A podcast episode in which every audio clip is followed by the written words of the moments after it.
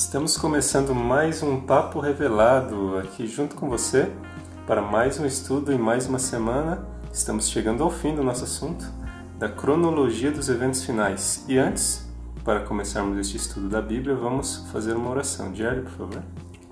Senhor Deus, te louvamos pela grande esperança que o Senhor conserva em nosso coração. Ajude para que cada ouvinte também tenha esse desejo de te conhecer mais e saber da tua breve volta. Em nome de Jesus, nos abençoe nesse estudo. Amém. Amém.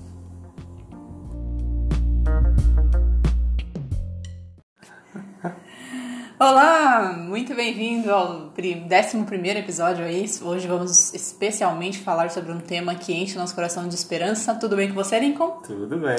Hoje o tema é a volta de Jesus e. A ressurreição geral dos salvos. A ressurreição, muito bem. Pegue sua Bíblia, esteja conosco.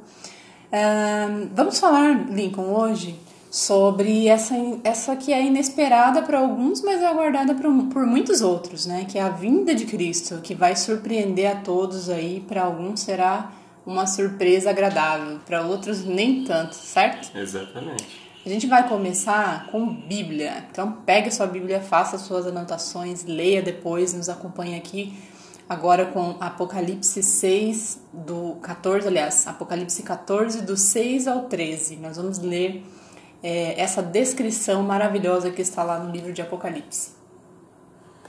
E vi outro anjo voar pelo meio do céu, e tinha um evangelho eterno para proclamar aos que habitam sobre a terra, e a toda nação, e tribo, e língua, e povo, dizendo com grande voz: Temei a Deus e dai-lhe glória, porque é vinda a hora do seu juízo e adorai aquele que fez o céu, a terra e o mar e as fontes das águas. E aí outro anjo seguiu dizendo: Caiu, caiu Babilônia, aquela grande cidade que a todas as nações Deus deu a beber do vinho da ira da sua prostituição.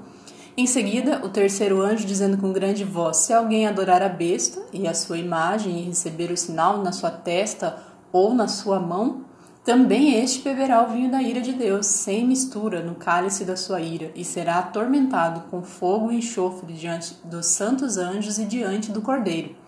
E a fumaça do seu tormento sobe para todo sempre, e não tem repouso, nem de dia nem de noite, os que adoram a besta e a sua imagem, e aquele que receber o sinal do seu, e o, o sinal do seu nome. Então aqui está a paciência dos santos, aqui estão os que guardam os mandamentos de Deus e a fé em Jesus e ouvi uma voz do anjo que do céu, aliás, que me dizia: Escreve, bem-aventurados os mortos que desde agora dormem no Senhor. Sim, diz o Espírito, para que descansem dos seus trabalhos e das suas obras que os, e suas obras as suas obras os seguem. Apocalipse 6 uh, do 6 ao 13, né? Nós lemos aí no Apocalipse 14. Então, esta é a última mensagem de Deus para o mundo, né? Que é o evangelho eterno e ele deve ser pregado a todas as nações, né? justo agora, no tempo do fim, uhum. especialmente. Uhum. Né? As três mensagens angélicas que a gente acabou de ler, elas não são mensagens populares, nem agradáveis de se ouvir. Exato. Porque pode ser que muitos considerem um assunto pesado demais para ser falado. É, mas a gente tem que ter sempre em mente que essa mensagem ela fala da nossa maior esperança, como a gente está dizendo até agora, que é a volta de Jesus.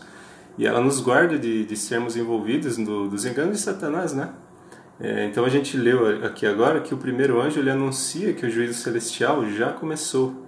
Né? Toda a nossa vida ela vai ser passada a limpo nesse juízo de Deus, né? começando pelos mortos e depois os vivos. Tudo que nós fizermos né, nessa vida, seja de bom, seja de ruim, seja, seja escondido, seja vista de todos, tudo vai ser revelado. Uhum. E todos é, nós somos pecadores, nós merecemos a morte, como diz em Romanos 6:23, né? o salário do pecado é a morte. Mas se aceitamos a Jesus como nosso Salvador pessoal, a gente vai ser justificado e vai ser salvo. E ainda tem outras duas mensagens, né, Nico? Então, quando o segundo anjo, ele continua dizendo: "Caiu Babilônia", né? O poder representado pelo governo de Satanás terá fim, ele será destruído não devemos fazer parte do lado derrotado, né? E sim do que? Do lado vencedor, do lado de Cristo Jesus. Amém. Na sequência, o terceiro anjo também mostra que se alguém insistir em continuar pecando e levando uma vida aí, né, de desobediência a Deus, terá então que sofrer as consequências dessa escolha. A ira de Deus, ele é, vai castigar, na verdade, essas pessoas sem misericórdia, né? Aqui a gente está vendo um Deus de juízo.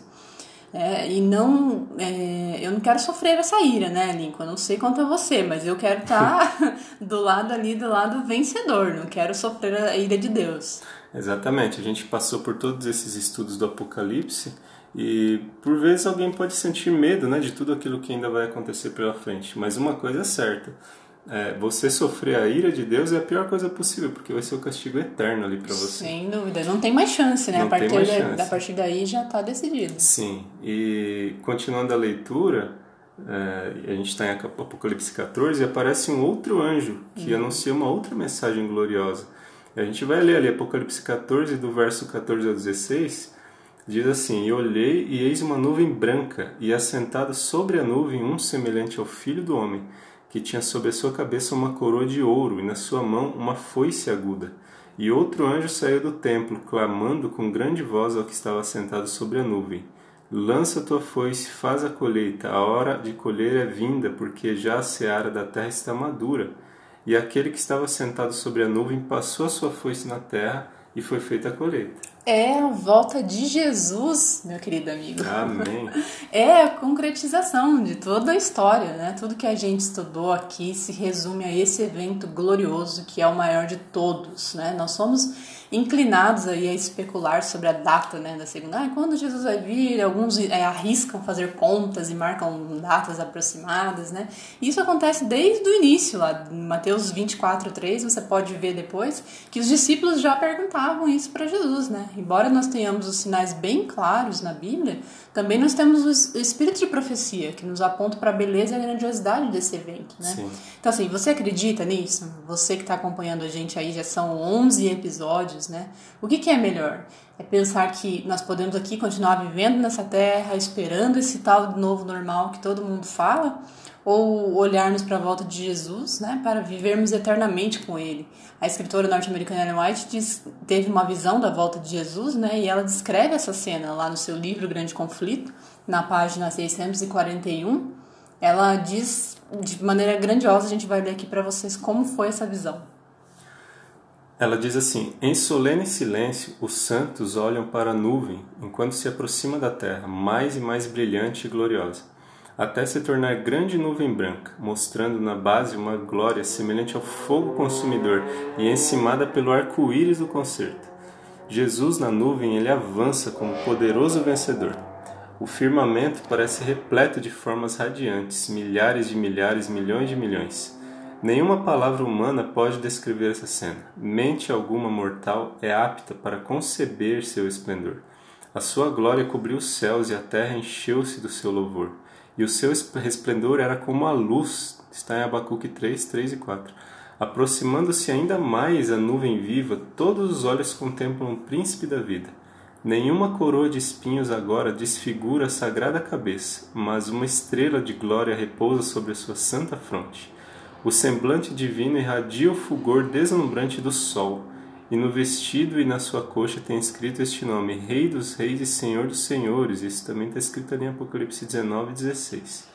Exatamente. Cessaram os gracejos dos ímpios, diz ela. Calaram-se os lábios mentirosos, o choque das armas, o tumulto da batalha. Silenciaram. Nada se ouve agora senão a voz de orações e o som de choro e lamentação. Dos lábios que tão recentemente zombaram e rompe o clamor. É vindo o grande dia da sua ira, e quem poderá subsistir? Os ímpios suplicam para que sejam sepultados sobre as rochas das montanhas, em vez de ver o rosto daquele que desprezaram e rejeitaram. A voz de Jesus penetra no ouvido dos mortos, eles a conhecem e são ressuscitados. Os vivos justos e os santos ressuscitados unem as vozes em prolongada e jubilosa aclamação de vitória. Cristo veio para ressuscitar aquilo que, né, para resgatar e restaurar aquilo que havia perdido. Ele mudará nosso corpo vil, modelando-o conforme o seu corpo glorioso. As formas mortais, corruptíveis, destituídas de beleza, poluídas pelo pecado, tornam-se perfeitas, belas e imortais. Todos os defeitos e deformidades são deixados no túmulo. A voz de Deus foram a voz de Deus, eles foram glorificados e agora tornam-se imortais, e com os santos ressuscitados são arrebatados para encontrar o Senhor nos ares. Que grande descrição dessa Lindo, autora né? norte-americana Ellen White, sim. Isso foi escrito há mais de 100 anos atrás. Né? É, realmente ela foi uma mulher inspirada por Deus ali. E a Bíblia confirma isso também, porque na verdade a nossa base sempre é a Bíblia, a nossa base de estudos. E em 1 Tessalonicenses, no capítulo 4, versos 16 e 18, veja como a descrição é muito parecida com o que a gente acabou de ler. Diz assim: Porque o mesmo Senhor descerá do céu com alarido, ou seja, com grande barulho ali, com sons, e com voz de arcanjo, e com a trombeta de Deus. E os que morreram em Cristo ressuscitarão primeiro. Depois nós, os que ficarmos vivos, seremos arrebatados juntamente com eles nas nuvens, a encontrar o Senhor nos ares, e assim estaremos sempre com o Senhor. Portanto, consolai-vos uns aos outros com essas palavras. Engraçado, né, Lincoln? Fazendo um parênteses, esse é um, esse é um verso que realmente nos diz que, que não será secreto, né? Será um, e não será um arrebatamento secreto, mas será o quê? Com som de alarido, de trombeta, né? Nós Sim. seremos ali, é, todo mundo vai ver, todo olho verá, né? E aí a gente pode ver que a nossa mente tem essa tendência de acreditar o quê? Naquilo que consegue ver, naquilo que consegue tocar, né? E aqui está um dos princípios, ou melhor, dos principais pontos que levam muitos a duvidarem dessa, da volta de Jesus, desse evento, né? É, alguém já viu um morto ressuscitando? Difícil, né? Você já viu algum anjo voar pelo céu? É. Ou um rei, como você acabou de ler, vindo sentado numa nuvem, né? Talvez o nosso subconsciente não acredite nessas coisas. Exatamente. Mas então qual que é a solução para isso? De novo, Bíblia. A Bíblia responde, a Bíblia sempre deve ser estudada e ser compreendida por ela mesma. E ela vem lá e nos diz essa, essa esse verso nos diz, né? Ora, a fé, ela é o firme fundamento das coisas que se esperam e a prova das coisas que não se veem. Existem também, é, existe também né, uma frase que diz assim, é, para os que não creem em Deus, é, você já deve ter ouvido essa frase por aí, né? Para os que não creem em Deus, nenhuma explicação é possível. E para os que creem, nenhuma explicação é necessária, né? Então esse verso que a gente acabou de ler está lá em Hebreus 11, verso 1, para você conferir na sua Bíblia. Então, olha só, você perguntou, né? Como é possível acreditar numa coisa que muitas vezes a nossa mente não consegue nem conceber essa ideia, né? É aí que entra a fé. Né? E o que que é a fé? Você acabou de ler. Em Hebreus 11, verso 1. Então, nós acreditamos porque confiamos e conhecemos. Pela fé, a gente deve acreditar que a volta de Jesus ela vai ser real.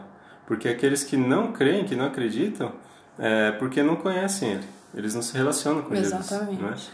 E aí vem aquela pergunta: você quer viver eternamente? Você quer viver em alegria para sempre? Você quer rever pessoas queridas que já morreram? Um ente querido, um amigo, quem quer que seja? Né? Você quer viver sem nunca mais sofrer? Sim. Então você pode ter essa certeza pela fé que um dia isso vai acontecer. E esse dia ele está muito próximo. Né? Je- Amém. Jesus ele disse ali em João, capítulo 14, no verso 3: E quando eu for e vos preparar lugar, virei outra vez e vos levarei para mim mesmo, para que onde eu estiver estejais vós também. Então a fé, ela não é um sentimento. A gente não deve esperar ter vontade, essa vontade de buscar Deus, né? Porque a nossa natureza, ela está voltada para o pecado. Então tudo que é bom vem de Deus. Isso está em Tiago 1,16, não vem de nós. E Paulo ele fala também em Romanos 7, verso 15, ele diz assim, o que eu quero eu não faço, e o que eu não quero, isso faço. Exato. Então, Ele faz o que ele não quer. então a gente só pode deixar a incredu- a incredulidade né, quando a gente substituir isso por coisas boas, coisas que vêm de Deus, né, como está descrito também ali em Romanos, no capítulo 12, no verso 2, onde diz assim: Não vivam como vivem as pessoas deste mundo, mas deixem que Deus os transforme por meio de uma completa mudança na mente de vocês. E assim vocês conhecerão a vontade de Deus, isto é, aquilo que é bom, perfeito e agradável a Ele. Exatamente. O campo da- de batalha é a nossa mente, né? Por isso que é importante você alimentar a sua mente com as coisas do céu, com a Bíblia. Você vê quantos versos nós, durante todos esses episódios, nós trouxemos aqui para você refletir. É Bíblia? É Bíblia, né? Então alimente a sua mente com as coisas do céu. Porque que outras razões você ainda tem, né? Você ainda espera ter para acreditar que Jesus vai voltar na nossa geração? São inquestionáveis, né, Lincoln? Exatamente. Gente- Tantas coisas acontecendo, sinais. Exatamente, são, são sinais inquestionáveis que, deixa, que a Bíblia deixa para nós, né? Então você e eu, nós vemos o que? A natureza clamando, a gente vê o aumento da criminalidade, da corrupção, da imoralidade, do materialismo, paganismo, aumento da ciência, né? Da apostasia. Quantas coisas, né? A gente vê as guerras acontecendo, o ocultismo aumentando, as doenças, a gente está vendo aí essa pandemia agora. Então são razões, né? São sinais e tudo isso você, você acompanha aqui com a gente, você tem acompanhado pela Bíblia e você vê que Deus é um justo juiz e não quer que ninguém se perca, que ninguém fique sem aviso. Né? Nós lemos lá em 2 Pedro 3, 9. O Senhor não demora em cumprir a sua promessa, como julga alguns, mas pelo contrário, Ele é paciente com vocês, conosco, né? não querendo que ninguém pereça, mas que todos nós cheguemos ao arrependimento, meu querido amigo. Então, quando ele vier para você, será uma bênção ou será uma maldição? Né? Se você não receber Deus como um Salvador, você já estará sob a ira de Deus. A escolha é sua. Mas eu te peço, né? e Deus te pede, Deus clama para você, decida por Ele. Em 1 Coríntios 16, 22, nós lemos: Maranata, vem logo, Senhor Jesus. Amém. Amém. Né? Então, nós estivemos aqui é, em mais um episódio. Na semana que vem, nós vamos falar sobre o arrebatamento e sobre os mil anos. Né? E na outra semana, na próxima, a gente vai falar sobre a nova terra. Então, nós vamos chegar ao fim dessa nossa primeira temporada, né? onde nós apresentamos aí a cronologia dos eventos finais segundo a Bíblia. Mas a gente vai ter novidade, né, Nico? Vamos ter novidades aí pela frente. acompanhe aí com a gente, acompanhe também o nosso Instagram, o arroba Papo Revelado. Lá a gente vai postando alguns outros versos para sua reflexão. E depois, quem sabe, vem uma segunda temporada aí já dando um spoiler aqui, viu, Lincoln? Como que vai ser essa segunda temporada. E a gente também vai disponibilizar para você lá no Instagram esse cronograma, né? Essa cronologia que nós fizemos aqui. Ainda faltam dois episódios, mas de tudo que vai acontecer já está acontecendo e para então que Jesus volte. E nós te aguardamos no próximo episódio. Um grande abraço. Um grande abraço, fique com a gente.